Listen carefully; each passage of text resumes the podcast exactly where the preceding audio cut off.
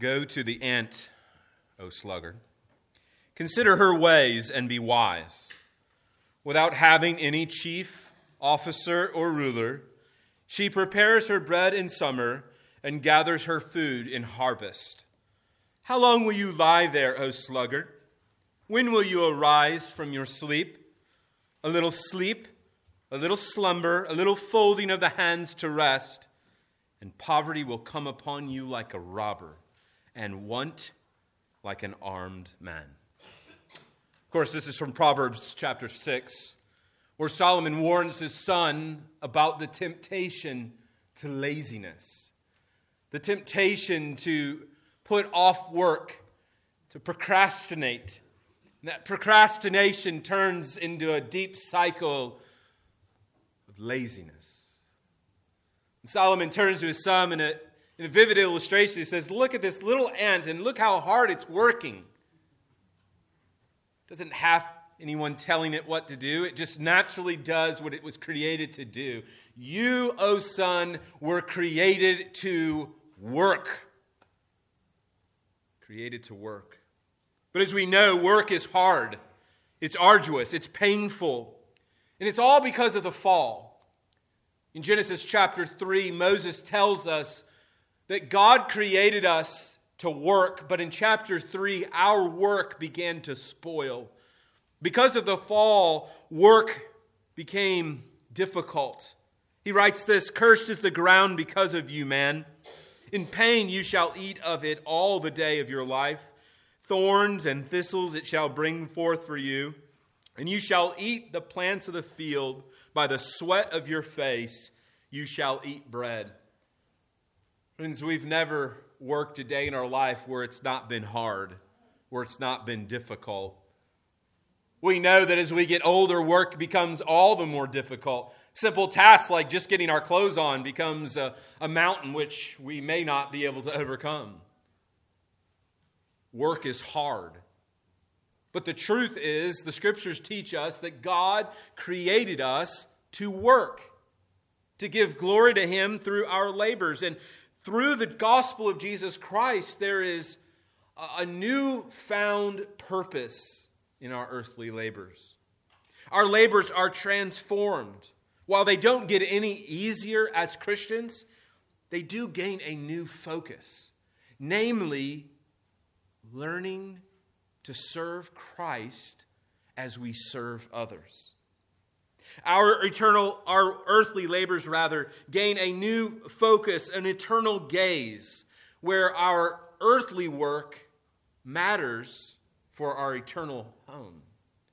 As we'll see in a moment, there's a reward going to be given for the way we work today. As we've seen throughout this letter in Ephesians, Paul has this forward gaze into the eschaton, into eternity, where he seeks to convince us Christians that what we do today matters for tomorrow. that how we live, the way we love, the way we serve, the way we parent, the way we love our spouses, the way we do our labors here on earth matters in eternity. And so we've seen, for example, beginning in chapter 4 and verse 1, where Paul exhorted us to walk worthy of the calling to which we've been called. In chapters 1 through 3, Paul outlines and unfolds before us this eternal plan where God graciously calls sinners. He planned that before he ever spoke one molecule into existence. In eternity past, trillions of years ago, God purposed to save you. But not merely save you, but unite you with every tribe, tongue, and nation and this union of every tribe, tongue, and nation, this gathering that we call the church, he puts on display so that all the rulers and principalities and powers in the cosmos stand in awe every Lord's day as the church gathers. In other words, the angels in heaven are not occupied with anything else but seeing what God is at work doing through the church. We've seen that the church is not to be relegated to some uh, back corner of the Christian life, but it is to be front and center. The unity of the local church is where God puts on display his glory. As sinners who hate one another, who revile one another, where sinners, former racists, come in and, and are united, uh, where rich who used to extort the poor come and sit side by side, where the poor gather with the rich and despise those in authority. Lay those oppositions aside and gather and sing praises and repent of their sins and trust in Christ. We've learned that we've not only been radically transformed, but that our lives, our relationships have been changed. Not only has our relationship with God been transformed, not only have we been reconciled with God, but we've been reconciled with man. Therefore, our daily relationships with one another have been shaped and changed by the gospel of Jesus Christ. This is what Paul made explicit in chapter 5 in verse 21 when he wrote, Submit to one another out of reverence for the Lord. Submitting to one another is radical. And we saw that this is a countercultural idea, submitting to those in authority over us. And, and we saw over the last few weeks that through ordered relationships, Christians would reflect this new reconciled state. That as Christians, we willingly submit ourselves to God's ordered plan for our lives. That husbands and wives serving one another, and wives submitting to their husbands, and husbands loving their wives, and parents parenting their children rather than children parenting their, their parents. Children were to obey their parents, and parents, particularly fathers, were to love their parents, or their children rather, sacrificially. They were to, to teach them. And through these households, we've seen where the gospel meets the road, right? The rubber meets the road. In other words, the gospel of Jesus Christ is practical for everyday life. The gospel in our marriages, the gospel in our parenting, and we'll see today, God, the gospel shows up at work. What we do on Sunday isn't meant just for Sunday, it's meant for every day of our lives. As Christians, we need to dispel the, these two categories of sacred and secular. The truth is, there is no category as a Christian of secular. All things, according to the scriptures, is sacred. Whether you're working as a bank teller or cleaning a toilet, it's a sacred job. All that we do, whether we're a stay at home parent caring for our children or running a Fortune 500 company, we are doing sacred work. All that work is to give glory to God. And what Paul does now is makes his way, if you will, around the dinner table. He's talked to the parents, He's addressed the children. And now he turns to the slaves and to the masters. We've noted throughout that by addressing these certain individuals, namely those who would have not been mentioned in this culture, in a Greco Roman culture, namely wives, children, as we'll see today, slaves. The very fact that Paul mentions these individuals, we have noted throughout, means that there was a place for them in the congregation. There was a place for women in the congregation that normally would not have been in a gathering in a Greco Roman context. Women were elevated to a higher position. Paul is subtly undermining the culture of the day by addressing them. Children, for example, there's, there's really little examples of a secular writer writing to parents and children. No, he's always just to the parent, particularly the father. But here Paul addresses children. And then today we'll see Paul addresses slaves, servants, Paul here is subtly undermining the culture of the day. The second point that I've noticed too, not only elevating their position, but also here, notice here, their very presence in the gathering must mean that they're Christians. By implication of addressing them, he understood them to be Christians, and therefore of equal value and worth with the, those in authority over them. In other words, those who want to question, well, why doesn't the Bible explicitly condemn slavery? It does. Why doesn't Paul call out slavery in this particular passage? Well, friend, if you really just pay attention to what he's doing and what he says, he levels the ground by addressing these slaves in front of their masters.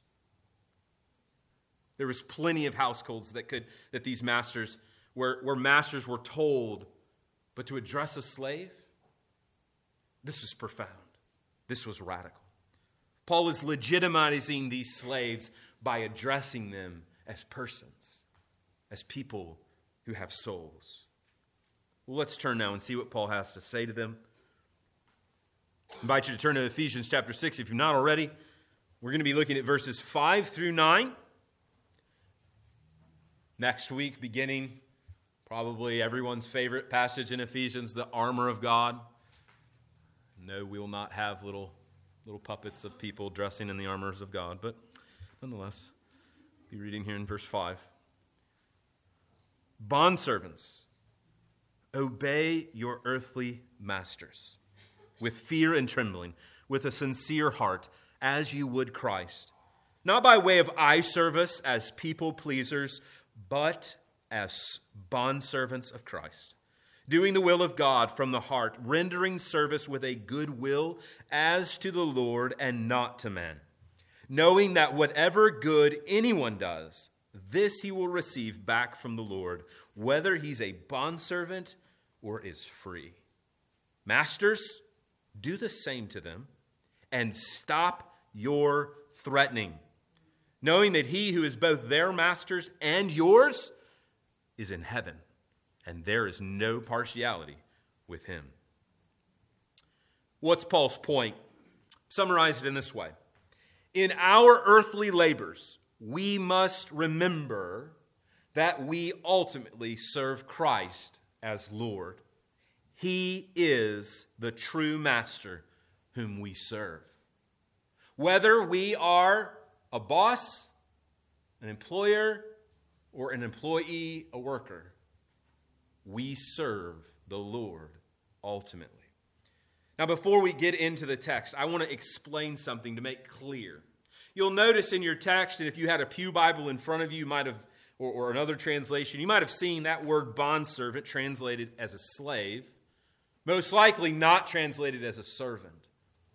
The ESV translators, when they translated this text, were trying to flesh out what the meaning of the word was without you, as the reader, bringing to the table your own um, presuppositions that that word communicates. Because we're, this is written in the English language and written to people mostly living in America, and many of us having taken a history class or having felt the pain and sorrow of chattel slavery here in America, you and I all come to the Bible with subtle presuppositions about slavery. And so when we hear that word, our mind is immediately filled with the, the sort of slavery that took place here in America. And while we condemn that as sin, what we need to understand is that is not the same economic system that Paul is referring to here in this particular text. Slavery in America was motivated by race, it was racially motivated. All right? Secondly, r- slavery in America was seen that the slave was not a human being, okay? It was that they were animals eh, to be traded. No, no higher of status than the cows and the sheep. Very different than a Greco Roman slave. In fact, one could be a slave in Greco Roman time, in, in, a Roman colony, and be a CEO of a company. Very different. Many scholars believe that about a third of the entire population in the Greco Roman Empire was a slave. Secondly, slaves could buy their freedom. Very different than our own system. I wanted to quote you just a rather lengthy quote here, just so you kind of wash your mind of some of that presupposition about this word so that we can move forward to applying it sort of to our 21st century context, all right? Dr. Thielman writes this The Roman institution of being a bondservant or slave was different from the institution of slavery in North America during the 17th through the 19th centuries. Slaves, bondservants, servants, generally in the, this time period, in the first century, were permitted to work for pay and to save enough to buy their freedom. An example of that is in Matthew 25 15. Jesus tells an illustration, a parable, about a slave or a servant who is entrusted with an immense amount of money and then could buy their freedoms. The New Testament assumes that trafficking in human beings is a sin. 1 Timothy 1:10. Paul writes to Timothy and says that enslavers will not inherit the kingdom of God. And Paul urges Christian bondservants who can gain their freedom to do so. He does that in 1 Corinthians 7. The released bondservant was officially designated a freed man and frequently continued to work for his former master, right? You understand that, right? So a freed guy going back to work for him. Clearly a very different situation than what we saw here in America. Many extant inscriptions from freedmen indicated the tendency to adopt the family name of their former master and to continue to honor them after being free. Now, I say all that just to make clear what Paul is exhorting and why I'm about to make a big historical leap for us is I'm going to take this text and I'm going to say, okay, what this is akin to, not exactly like, is some of the relationships you and I are in today. Namely, we work for an employer and you sign a contract with that employer that you're going to do certain things and you're going to fulfill your contract. And if you're in void of that contract, they will fire you. We see also that sometimes employers will use those contracts to abuse their employees. This is why we see labor unions and other organizations that come uh, and try to defend those who work as employees. We know the historical realities of what Paul is speaking to. And so this morning, what I want us to do is to think about in our current context how these sort of points that Paul is making apply to our lives. First, workers, obey your employers. Workers, obey your employers. And then, secondly, we'll consider employers treat your workers right. First, if you're an employer, we're going to or rather, secondly, we're going to deal with employers. First, if you're an employee, if you work for somebody, wherever you work, right? Whether you work for big government or whether you work for mom and pop shop, wherever you are, if you are a worker this morning, this text is addressing how you go about that work. This morning, if you're a manager, a boss, someone who has people who work under you, perhaps you're a, a small business owner or you run a, a nonprofit. Perhaps this morning you have those who you're responsible for, who serve you. How are you treating them? Do you treat them right? Do you treat them fairly? Do you treat them justly? Well, these are the two points we want to consider this morning. First, you'll see here, Paul exhorts these bondservants, verse 5, obey your earthly masters. This is the same word we've seen throughout. First to wives, submit to your husbands, and then to, to children, obey your parents. The same idea, submission, right? Submit to those who are in authority over you. And Paul here outlines five characteristics of a godly worker I want us to look at this morning. Five characteristics of a godly worker. In our earthly labors, how are we to labor? What manner are we to labor in? Well, he lists five of them. Look first with fear and trembling. In other words, we're to work respectfully. We're, to work respectfully. Now, now you look at that fear and trembling. we see, we saw that uh, last week. This isn't like cowardice, afraid, like I'm scared, you know, I'm going to get fired, that kind of fear. But rather, it is a reverential fear. It's a deference. It's, a, it's an honoring of those in authority over us. We're respectful. For example, in Colossians 3:22, Paul writes, "Bondservants, obey in everything those who are your earthly masters, not by way of eye service as people pleasers, but with sincerity of heart, fearing the Lord. In a similar way, uh, there's a respect for the Lord in the way we serve. And Paul here is saying, listen, when you go about your work, you need to do that respectfully. Friend, I wonder this morning do you respect those you work for? It is so easy for us to grow resentful rather than respectful. We might resent the way our bosses handle situations or the way they speak to us or the way perhaps they praise our work or maybe they don't even give us any recognition for our work. And maybe we're tempted to just, just constantly talk back to them, constantly take what they say and just, you know, not respect them in their position. Brothers and sisters, as Christians, we want to be respectful to those in authority over us. Whether that's in the home, and our expectations of children being respectful to parents, or whether that be in the workplace. We want to model well respect. We've all seen this, right? A coworker blowing up on the boss and screaming and shouting and acting like a crazy person. No respect whatsoever. Brothers and sisters, you understand when we behave that way, we're actually hurting our testimony before a watching world. One of the ways that we demonstrate our submission to Christ is through respect. Paul goes on, he doesn't say just respect, but notice what he says. He kind of piles these on, right? He says, with fear and trembling, with a sincere heart. A sincere heart. A sincere heart is one whose personal integrity is expressed in word and action. Sincere. Your words and actions match what you say. Sincerity means when you say you're going to do something, you do it. Sincerity means that when you do the job, you don't pass it off as someone else's. Sincerity. Brother or sister, do you struggle with a lack of sincerity in your work? And you know where lack of sincerity shows up? In laziness. Do you struggle with laziness? It's so interesting as you look through the Proverbs how often Solomon is dealing with this issue of laziness in the life of his son and those who are reading. Consider Proverbs 19:24, "The sluggard buries his hand in the dish and will not even bring it back to his mouth." He's so lazy he can't even eat.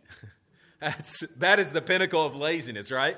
right? If you're so lazy you can't eat, you are lazy, right? That's what Solomon is saying. He's like, look at this guy. He's so lazy, he's got his face down in his Cheerios uh, he's so lazy. Friend, how are you tempted to laziness that is out of an insincere heart? You see, the source of it is the heart. It's, it's a heart problem, brothers and sisters. And the only remedy is what we heard in Ezekiel 36 is I need a new heart. You see, that's why as Christians, part of the, the sanctifying work of the Spirit is transforming us even in our earthly labors. Friend, have you seen a change in your earthly labors since you become a Christian? Have you seen a greater urgency, a greater sincerity in your earthly work? As Christians, we should. We should expect that. That is a sanctifying work of the Spirit. Paul goes on, verse 6. He writes, Not by way of eye service as people pleasers, but as bondservants of Christ. In other words, we're to work humbly, not pride with filled with pride. Not as it's by way of eye service. Paul makes up two Greek words here eye service, literally, an eye slave. He just takes the word eye and the word slave and he combines it together. An eye servant, an eye slave. In other words, one who only works when others can see. You know that one, right? The one who orders their desks together when the boss comes in, the one who starts typing on the computer and turns off Facebook as soon as the boss, you know, comes down the hallway. Eye service. People pleaser. See, he sort of defines what he means by an eye servant is a people pleaser, a man pleaser. Uh, literally is what Paul says there. A man, a man slave, an eye slave. One who is a slave to recognition rather than a slave, as you'll see, to Christ. Friend, are you a slave to what others see? I fondly remember to this very day where I was an eye slave. My very first job, my very first, I don't know, it may have been my first day. I would assume it probably was. I worked as a, uh, as a high schooler at a, at a custard stand. Ice cream, you know, make ice cream and you, you know, scoop it up. And it was all homemade stuff. It was all made fresh right there. And my first job was washing dishes and, uh, and I was the dishwasher having to wash. And, you know, I wanted to impress the boss and, and really show that I was a hard worker. And so, you know, we were dealing with hot fudge and caramel. You get it all over the place. You mean, you walk out of there, just like it oozes out of your skin, you know? And, uh, and I was like, you know, I was wiping it on my apron. We wore these like white aprons. And, you know, I was covered. I was just dirty. I made it look like I'd been working hard. And I was impressed with myself. And my boss, the owner of the company, the owner of the little, the little place came around the corner and he defied, I mean, just it, it, harshly, go change your apron. You look disgusting. And I, you know, I, I want all of my employees to be clean. And, uh, you know, so, so see, see, what I was trying to do to impress him, I was actually doing the exact opposite. And he was like discouraged by me, like, this guy's an idiot. I don't want him anymore. And as I would work there over like an eight year period of time, this guy, I think, had an OCD problem. Everything had to be spotless and white and clean all the time, right? And so what I thought I was doing, right? I, but, but see, my motive was eye servant. I was, I was just trying to please men. Rather than doing my work and not getting the recognition, I was trying to work hard and also get that pat on the back. Brother, do you serve better when someone is watching? Than when no one sees what you do? Do you do your best work when you know the company is going to honor you for that hard work you've done?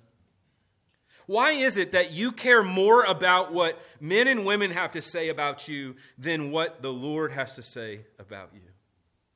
And frankly, let's be honest. We all know how to please men and do poor work. Let me say that again. We all know how to do work in such a way that will please men, but we know it's still not our best. You see, if we aim at pleasing men, we'll never do our best. We'll never work hard. Because we know at what level uh, the expectation is, and we'll just work to that level. We'll never seek to excel that level. But as Christians, what God has called us to be is humble servants working with our heads down hard, aiming to please the one who sees all and knows all, the Lord Jesus Christ. And as we'll see in a moment, we are to labor humbly, aiming for our eternal reward and not the, the tawdry reward of the praise of men. Well, the fourth characteristic we see here is that we are to work willingly. We're to work willingly. Notice what Paul writes at the end of verse 6 doing the will of God from the heart, rendering service with a good will as to the Lord and not men. Doing the will of God from the heart with good will. We are to work willingly, not grudgingly. Friend, do you work out of duty or out of joy? Is your earthly labor just to sort of like, hey, I'm just punching the, the clock? Or do you do it willingly, expectantly? We need to get this back in its historical context for a moment, don't we? Regardless of how we paint this picture in the first century, they were still slaves. They were still servants. They were still bonded and as we'll see, some of them were in deplorable situations. Perhaps they had been threatened by their masters, perhaps they had been treated poorly. While the system wasn't the same as ours here in America, it still was a system bent against those who were in servient roles. Brother and sister, the Lord knows how bad work is. Some of us have worked or are working in deplorable situations underpaid, perhaps working in an office that's understaffed, you yourself having to carry the burden of that, you having to work later without extra pay. You see, in those circumstances, it's so easy for us to quit, to not work willingly, to grow in bitterness, and as we talked about earlier, resentment. What's your attitude to the work you do? Do you work willingly? Or do you allow the resentment of, of an abusive boss or lack of pay or just mean people who tell you what to do all day to keep you from working hard? About 15 years ago, I was working as a plumber in the trades. It was right around the time of the recession, and many of the trades suffered like many other industries. There was days that we wouldn't work. We scraped by as a family.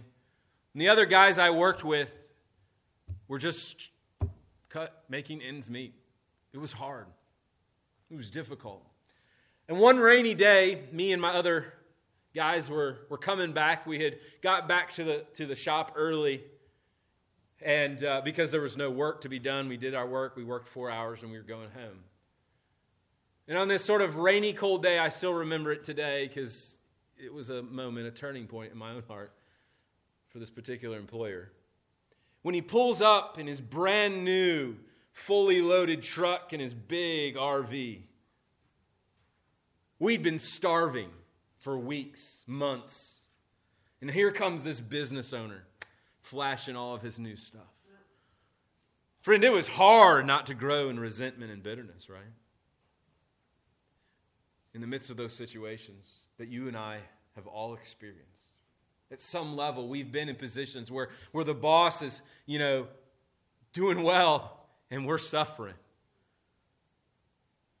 Brothers and sisters, as Christians, we want to continue to work willingly to fight against this. And how do we fight against resentment? Well, let's look finally at this last characteristic of a godly worker. We're to work purposefully. Throughout this section, notice what he does in repetition. Verse 5, the end of verse 5, work as you would to Christ. Verse 6, as bondservants of Christ. Then verse 7, as to the Lord and not to man. Our work, our labor should have an aim in all that we do, Paul says. We should have a purpose in every screw we turn, every letter we type, every job we're assigned, we need to have a perspective in all that we do. That that work is done to Jesus as if he's our boss and not the one sitting across the table from us. Your boss may be terrible. He may be manipulative. He may be a wretched person. But trust this Paul says, You serve the Lord Christ.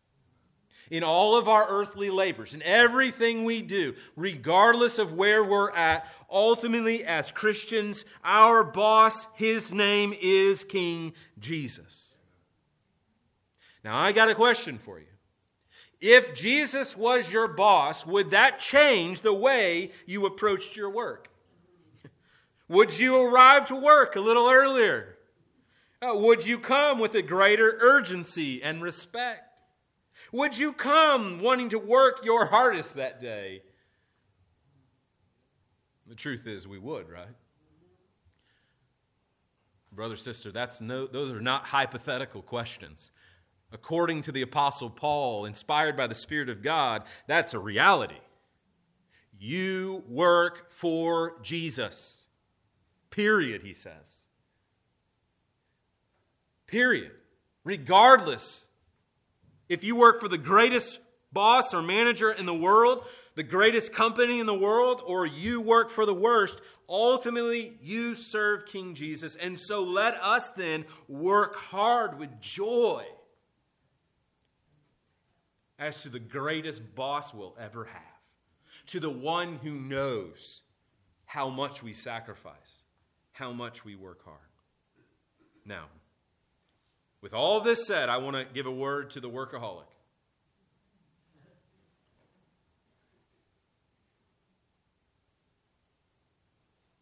Friend, where are you finding your identity in your work rather than in Christ? To work for the Lord means that your identity is in who you work for, not in what you work. And the reason why you're tempted to be a workaholic and you spend all those long hours and you sacrifice your family on the altar of work is because your idol is the please and the praise of men rather than the praise of the Lord. Jesus didn't ask you to sacrifice your wife and children. He's not that kind of boss. If you really work for Jesus, if he's really the one in charge, I doubt that he's wanting you to disobey the verses that we've already considered in the weeks past.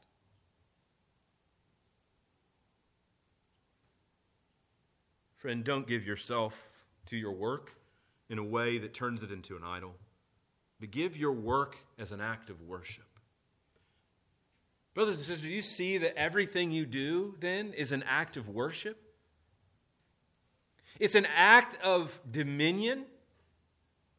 And because you're created in the image of God, when you work well, you are reflecting God's good character in the world around you.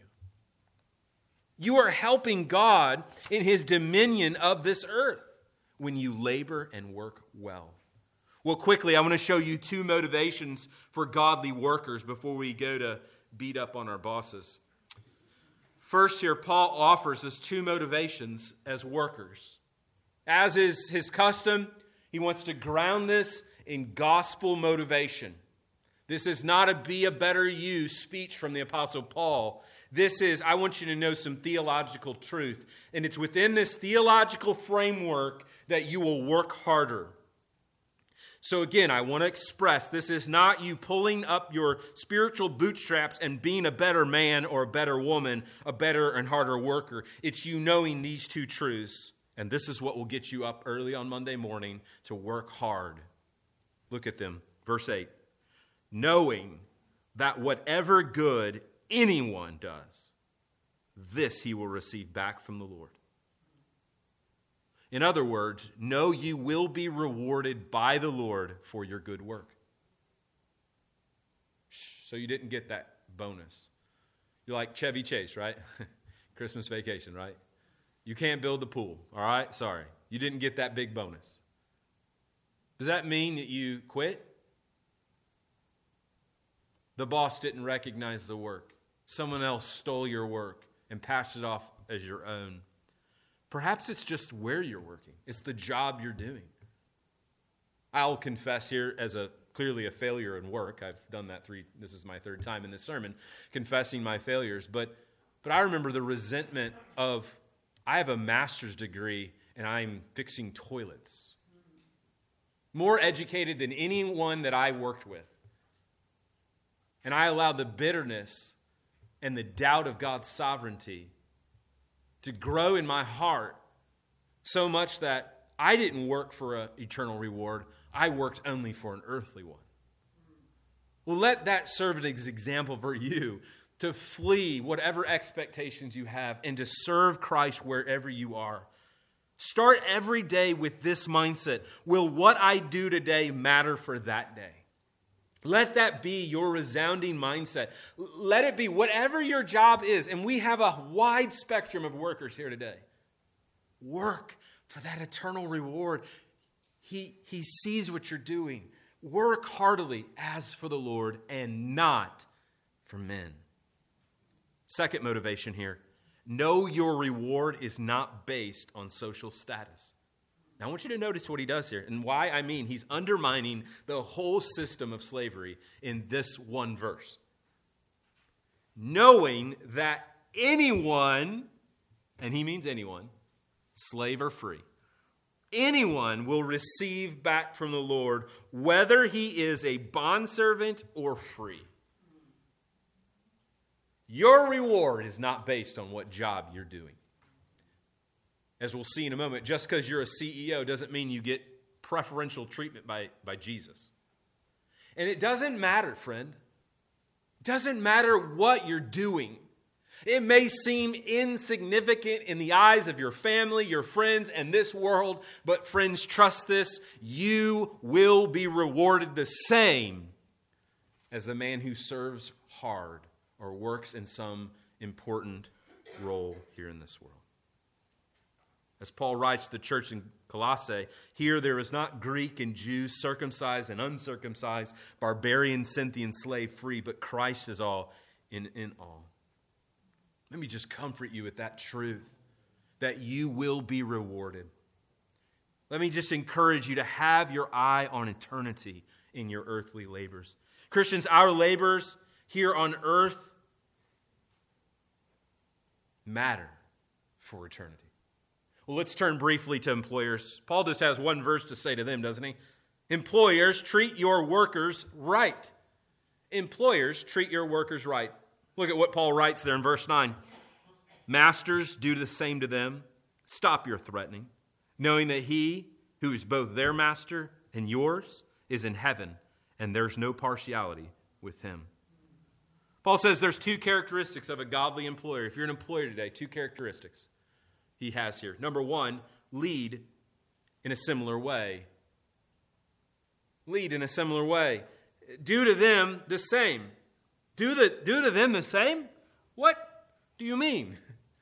In other words, the same characteristics that you expect of your employers, employees rather, you should model as an employer. What are we talking about here? Well, none other than servant leadership, right? You're, you're to be a servant leader. You're to model before your workers the kind of characteristics that you want to see in them. I'll turn this on pastors for a minute. Eh, pastors so often whine about their churches, and, and, and honestly, if, you if they've been a pastor there long, they're just reflecting back to you your own characteristics. They're lazy because you're lazy. You're whiny because, or they're whining because you're whining. You know, what I mean, it just, you really, truly, at the end of the day, that's what happens. Look, that is what happens. How God's created us. Followers look like their leaders, employers and employees, same thing. So, friend, if you're those under you in your job aren't working well, perhaps it's because you're not modeling well for them. Paul says, do the same to them. Be a model of hard work, serve them well, be a boss that leads. Secondly, here we see a second characteristic is that we're, we're to lead fairly. Verse 9, stop your threatening, he says.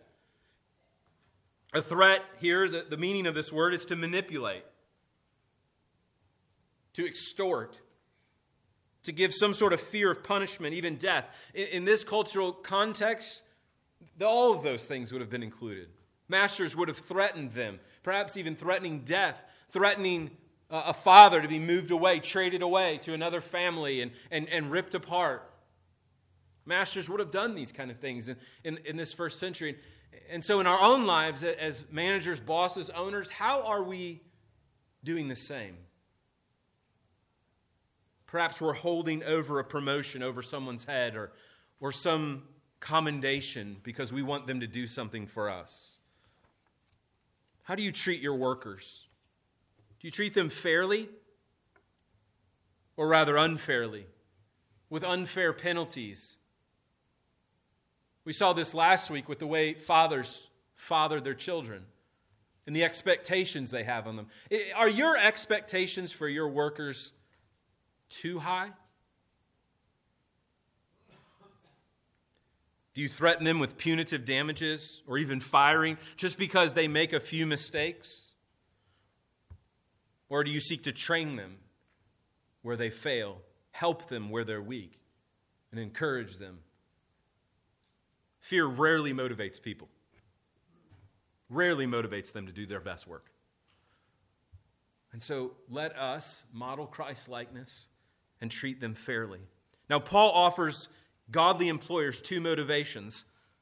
Notice with me the, the motivations he gives to them. Same phrase, knowing. Again, theological. This is not bosses be better, but it's rather bosses know some truth. You see, truth transforms. And if they would just know this truth, it should inform then how they lead. And so he offers them two motivations. First, lead on level ground. Lead on level ground. Paul has been using a play on words that doesn't come out English very well uh, because we wouldn't naturally translate the word master as Lord.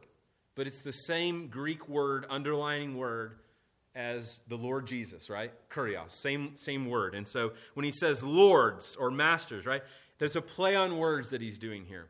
And in verse 9, he expresses that by emphasizing this point hey, you lords, you have a Lord in heaven. This is a stark phrase that he gives them, isn't it? It's staggering. He says, Hey, bosses, I, wanna, I want you to remember something. There's a big boss in heaven. And his name's Jesus. Friends, this is a bone chilling word to these lords who had been lording it over those under them. You are not the ultimate authority over your workers, but you yourself, a worker who answers to the highest boss. He is the one whom Paul has described in chapter 1 in verse 21, who is far above all rule and authority and power and dominion and above every name that is named, not only in this age, but also in the one to come. Friends, your desk might say boss, it might say owner, whatever on, on, your, on your little name tag, but at the end of the day, Jesus is the boss. And it, your name Paul says here, is meaningless. And so, as Christians who are serving in leadership in, in your workplace, lead with this truth in mind that you have a boss in heaven who sees every time you treat your worker poorly. He sees everything you're doing, He knows your heart towards them. You answer to Jesus, and you will answer to Jesus, he says. He is in heaven, and you will one day stand before him. Let this then be our motivation to lead well. But he concludes with one final motivation. Look there at the end of verse 9. And there is no partiality with him. The second, mo- the second motivation here to employers is lead with eternity on your mind. Lead with eternity on your mind, that Christ judges without favoritism. Just because you have an important job or because you've been privileged with employees does not mean you have a privileged place with Jesus. There is no favoritism with him. There's no trump card to pull out. There's no, hey, you don't understand. You know, I was really important here on earth. Jesus is like, yeah, whatever. You're no big deal here in heaven, let me tell you. That motivates us to lead well. It motivates us because we know one day we're going to answer to Jesus for the ways we've used our authority. Lead with eternity on your mind. Let that be on your mind when you speak to your employees, when you encourage them, when you model before them, when you use your authority, this godlike authority that He's given you.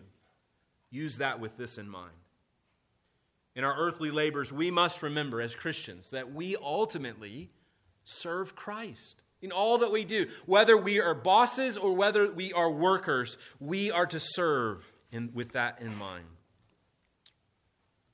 Richard Coekin, in his commentary on this text, summarizes this passage in this way In this wonderfully practical passage, masters, slaves, fathers, and children are all encouraged to live and work together as servants of Christ, to demonstrate in the heavenly realms the triumphant wisdom of God in his eternal mission of gathering us under the rule of Christ.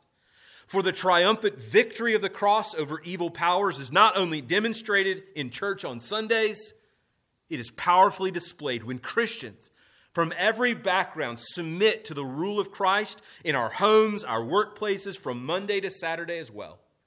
And although our homes and workplaces can be painful and difficult because of sin, our churches can provide us with an encouraging foretaste of the happy family life and satisfying creative workplaces that Christians will enjoy in the coming kingdom of God. In other words, all that we do today matters for that day. Let's pray. Father, we pray today that you would convict us, encourage us, and empower us to walk in obedience in your word. For your glory in Christ's name, amen.